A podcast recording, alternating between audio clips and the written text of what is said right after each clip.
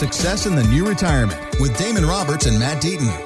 And this is the Success in the New Retirement podcast with Damon Roberts and Matt Deaton. My name is Mark Owens, and it's all powered by Acute Wealth Advisors. All the information, you can find it at successinthenewretirement.com. Matt Deaton, let me ask you this. When you have a client that comes in and sits down and they're almost anxious about taking a look at their statements, how do you take the emotion out of it? How do you continue to build a plan when we're just afraid to see what the market has done? Well, I would say that, probably the culprit there is there hasn't been a whole lot of communication from their advisor during this whole period of time. Mm-hmm. So again, I think if our clients hadn't opened up any of their statements, hadn't looked at any of their reports, didn't click on the app and check out what's going on with their accounts, they would know what we've done, what we're talking about, what we're communicating, because we send out lots of communication. We send out a monthly newsletter. We send out a quarterly update video. People know what's going on with their accounts without necessarily, having to open up their statements. And so I think part of that, again, our job as a financial advisor is to help people make wise decisions. And that is to help, basically give them the knowledge to be able to make those decisions. So I'll give you an example. I had a client that came in. He retired about a year ago. And so he's like, he came in, he's like, wow, great timing with my retirement, right? I picked the time to retire and then everything's going down. And so, I started, kind of talking through things. I said, well, you've probably watched your accounts and you saw this. And he goes, no, Matt. He's like, I don't ever even look at my accounts. I was like, well, what do you mean? He's like, I pay you to watch my accounts. I said, I don't look at my accounts. He's like, I get your updates and I kind of know what you guys are doing and I'm aware of that, but I don't stress about what's going on with my accounts because I'm paying you to do that. And I trust what you guys are doing. And so his approach is not being completely in the dark. He's aware of what we're doing. He reads our newsletter. He watches the videos. He's aware, but he doesn't stress over his accounts. And so a lot of the people that are coming in our office that are not, brave enough to even open up their statements, and their philosophy has been, well, I'll just stick my head in the sand. Mm-hmm. Part of that is they haven't even heard from their advisor either. They don't know what's going on. They haven't had any kind of communication. So they are literally in the dark on what's being done with their accounts, how they've performed. Has there been any changes? Have there been any adjustments? What does the future hold for their accounts? And I would say that there's a better way. Again, you should expect, if you're paying an advisor to manage your funds, you should expect certain things. You should expect that they're aware of what's going on. They're communicating that they're making changes. They're adjusting your portfolio, that they are striving to help you protect against losses and capture growth when possible. And that should be an expectation. And if you're not receiving that, I would tell you there's a better way. There's opportunities to improve that. And it will likely significantly reduce the stress that's going on because you actually have a plan. You have someone that's helping you navigate through these difficult times. And 2022 is going to go down in the record books as one of the most unique, difficult times for the investment portfolios of retirees ever, mm-hmm. because it's one of the only times where bond portfolios have suffered as much or more losses than many of the stock portfolios out there. And so when someone said, hey, I'm trying to be safe, I'm trying to be more conservative, this is a unique year where people are being hit on both sides.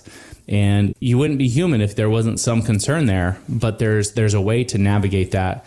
And, Damon and I, we strive to provide that communication and that detail so people have some peace of mind as we go through these tough times. Damon, over this volatile market over the past year, how many people have you heard from a first-time caller, from a radio listener, from someone who's checked out the Success in the New Retirement podcast that said, I really wish I would have called about a year ago because so much damage has been done? Is that more common than we think? Yeah, I mean, hindsight's always 20/20, and one of the things that is common among almost everyone is we procrastinate, right? And when things are going good, we just kind of sit tight and we don't always make the plans necessary or review things. And yet then when the market starts falling or when things go bad in our lives, now we're wondering why. And it motivates people. And so, and it should, or it scares the heck out of them and they do nothing. And I would say if you're one of those that's feeling a little bit vulnerable and you're wondering, why things are going down as much as they have, that you should pick up the phone and rather than be paralyzed, there's always opportunities, right? A lot of people have come in and said, I wish I would have, as we go through things and we explain how we do our management, how we've been focused for 22 years on working with retirees. And we've been through 2 or 3 of these types of years where the market goes down and we've been able to help preserve and protect this nest egg of people to where they're not losing as much as the market and they can survive these years. you know, that is a commonality of saying, wow, I wish I would have done this. I wish I would have met you 5 years ago or last year, you know, and made the changes when everything was really good. But that doesn't change the fact that right now there's still good opportunities, that there's still an opportunity to look and say, what should I be doing? Because we may not be done with this current downturn. We may have just entered the recession. Right. We've got the election coming up this next week. We've got a lot of things going on that are going to impact, you know, did we get hold of inflation or didn't we? And are they going to continue to raise interest rates? There's lots of stuff that's going to affect things. And so if you're sitting in something that's already not performed the way you want it to, shouldn't you come in and decide, hey, do I still want some more of that if that's where this going? Or if it's going the other way and I'm going to turn around, do I want something that's going to help me capture those, but also be in place and provide for a downturn? You know, one of the statistics shows that after a midterm election, that a lot of times we do see positive month, 2, 3, 4 months after that in a lot of cases. But then, you know, what if it turns back around and we just see a short-term pop? Are you positioned in a way that you're going to protect no matter what comes? Because even though history says that likely this might happen, history is not a prediction of future. And this is a perfect year that kind of shows that, you know, we might have weird things happen, but you know, that's going to continue to happen throughout retirement. And what you want is to work with advisors like Matt and I, who are specifically focused on working with people at this stage of life to help you ask the questions you don't know to ask and protect during years like this. Now's the time to create a plan or make adjustments as needed. It's the Recession Recovery Plan, and it's compliments of the team at Acute Wealth Advisors. 480-680-6868. Damon Roberts, Matt Deaton. A new Bank of America survey shows that customers are holding more cash than they've seen in over 20 years.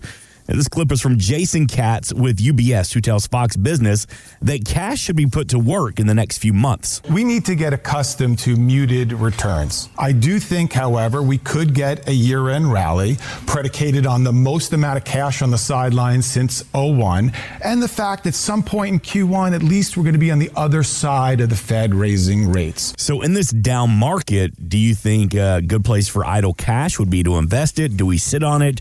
Are there some other opportunities? Well, so I'd like to comment just real quick. He said we should get used to muted returns. Mm-hmm. So again, one of the reasons that people are talking about that right now is, okay, if you have a 20 or 30% drop in the stock market, so just to get back to even on a 20% drop, you need a 25% return. A 30% drop, you need a 43% return just to dig your way out of the hole and get back to even. Well, I guess my comment to that is, okay, if the market's going down and you have implemented strategies, or you could be implementing strategies that would help limit the amount of losses you have going down. So let's say the market goes down 20 or 30% and your account's down 15. Well, if it needs that 25 or 43% return, let's say it goes up by 30%, that's what you needed to get back to even if you absorbed the entire loss. Well, if you only went down 15% and you captured the majority of that 30% upside, guess what? You have phenomenal returns because you got out of the hole once the account got up, 17%. And so you really added an additional 13% to your portfolio. So I think when people are talking about, we got to get used to muted returns, they're talking about people that are riding the whole wave down and then have to spend the next year or whatever trying to just dig their way out of the hole, which are pretty amazing returns. It's just you're using those amazing returns just to get back what you lost. And so what about a different approach where you're saying, okay, what if I had more of a tactical strategy? What if I had a portfolio that was shifting away from some of these, risky assets and repositioning and trying to protect against losses? So when the market turns around, I can reposition, take advantage of that growth, and actually have phenomenal returns following a big downturn. Because that's the opportunity. Again, if you don't lose a big chunk of your portfolio when the market's down, generally the market recovery after a big market loss is pretty phenomenal. Those following years, you get double-digit type returns. And if that's adding to your wealth as opposed to just trying to get you back to where you were because you didn't have any loss prevention, you didn't have any diversification that helped protect, this, in my opinion, this is one of those opportunities that, again, is a chance to build wealth, to actually get some phenomenal returns. And so I think you just have to approach it in an appropriate way to be able to take advantage of opportunities like this and not just kind of go, well, you know, throw my hands in the air and, well, this is what it is. And my guy said, just hang in there and, you know, whatever. And I just think there's a better approach. Mm-hmm. And what I would say, Mark, again, this is a reason why we have specialized and focused exclusively on working with people at the retirement stage of life. We've been able to look and say, for this stage, right, which is maybe 10 years before retirement to all the way into retirement and through retirement, what kind of approach financially, investment-wise, tax-wise, is going to be best for this stage of your life. You know, Matt's talking about this tactical approach, and in all the research and everything we've studied, what we understand is that people at this stage don't have the same time to recover from these types of years that they did when they were 30. Right. The market is not personal. It needs time a lot of times to do what it needs to do and to get good returns. I mean, the worst return that the Dow Jones has ever had over any really long window of time, like 35 years, is 6%. Worst case. But if we look at smaller windows, which retirees have to start looking at, it can be awful. Right. Some of these, you know, the Wall Street Journal put out an article this year that said a lot of the 60-40 portfolios, your moderate portfolios, have just been slaughtered, that they're down 20, 25, 30%. And someone close to retirement doesn't have the time to sit and wait for that to come back. Why? Because they're no longer adding to the bucket, and they're likely going to start to need to draw from that nest egg in order to produce the income to allow them to stay retired.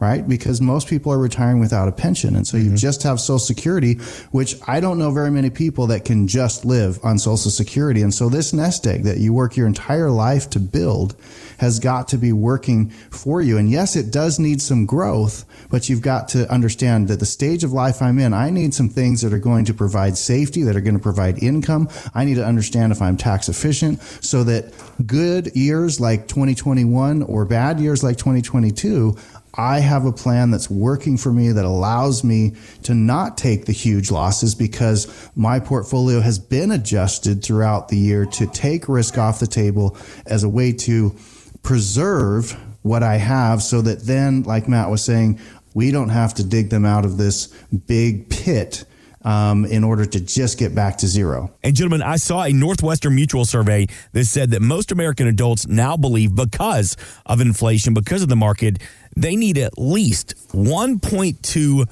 million to feel like they can retire comfortably. $1.2 million. That feels like a lot of money, or is it not enough? Or when you hear that, what's your initial reaction? Well, I hate when there's articles like that and it talks about how much money you actually have to have in your retirement account, because everybody's situation is different. People spend differently. Other people have higher Social Security benefits or a pension. So really what you have to quantify, and I think this is really important for people to figure out, is what does it take on a monthly basis for me to live, or what does it take on a yearly basis for me to live?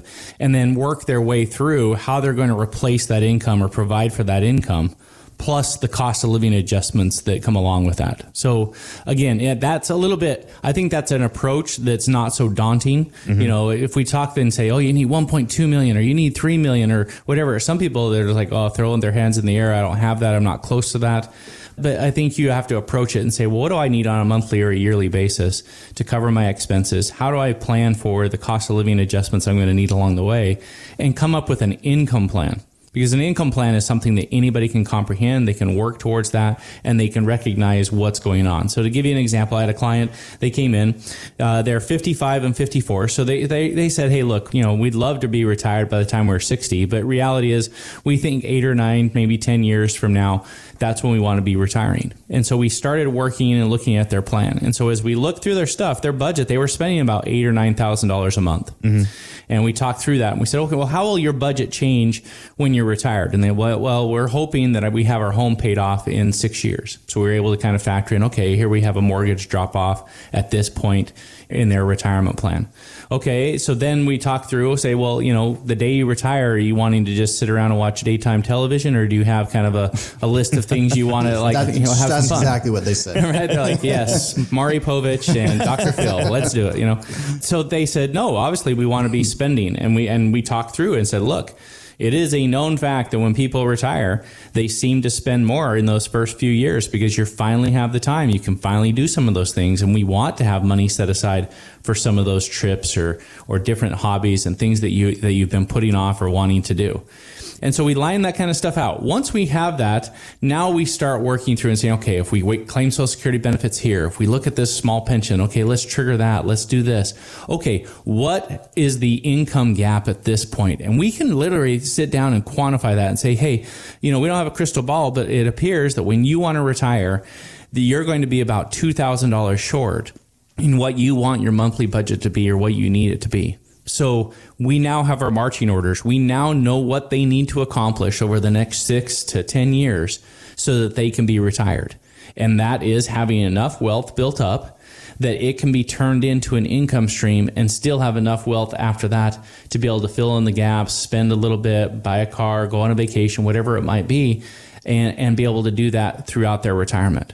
And so when we start quantifying that, I can't tell you how much relief that provides for many of my clients, because they actually can see what needs to be done and they can see that we're working the problem, as opposed to just these hypothetical, retirement numbers that don't mean anything until you get it down on paper and show how they're going to be able to replace their paycheck. And so I think we just need to approach retirement planning, and it needs to be simplified. It needs to be something that anybody can understand, because my goodness, we all live every day and we all, know that, hey, okay, next month I'm going to have a mortgage payment. I'm going to have this. I'm going to have this. Well, we're not panicking or freaking out because we have income coming in. We work and we say, okay, I know how to pay my bills. That I figured that out. Mm-hmm. Well, retirement, you need to do the exact same thing. It's just you're now working with your resources of Social Security and your retirement savings instead of a paycheck. But it can be turned into that paycheck, and it needs to be, so you can wrap your head around it. And then retirement doesn't have to be that much different than when you're going to work and you got a paycheck every 2 weeks. I mean, retirement income can come in the exact same way. You can spend it in the same way. Thanks for listening. Want more from Damon and Matt? Check out successinthenewretirement.com. And while you're there, drop us an email with your questions. Investment advisory services offered through Acute Investment Advisory, LLC, a registered investment advisor. Insurance and annuities offered through its affiliated company, Acute Wealth Advisors, LLC. Tax and or legal advice is not offered by either company or their affiliated companies. Consult with your tax and legal professionals for guidance on tax or legal matters. The information presented should not be viewed as personalized investment advice. All expressions of opinion are subject to change. We are not affiliated with nor endorsed by the Social Security Administration or any other government agency.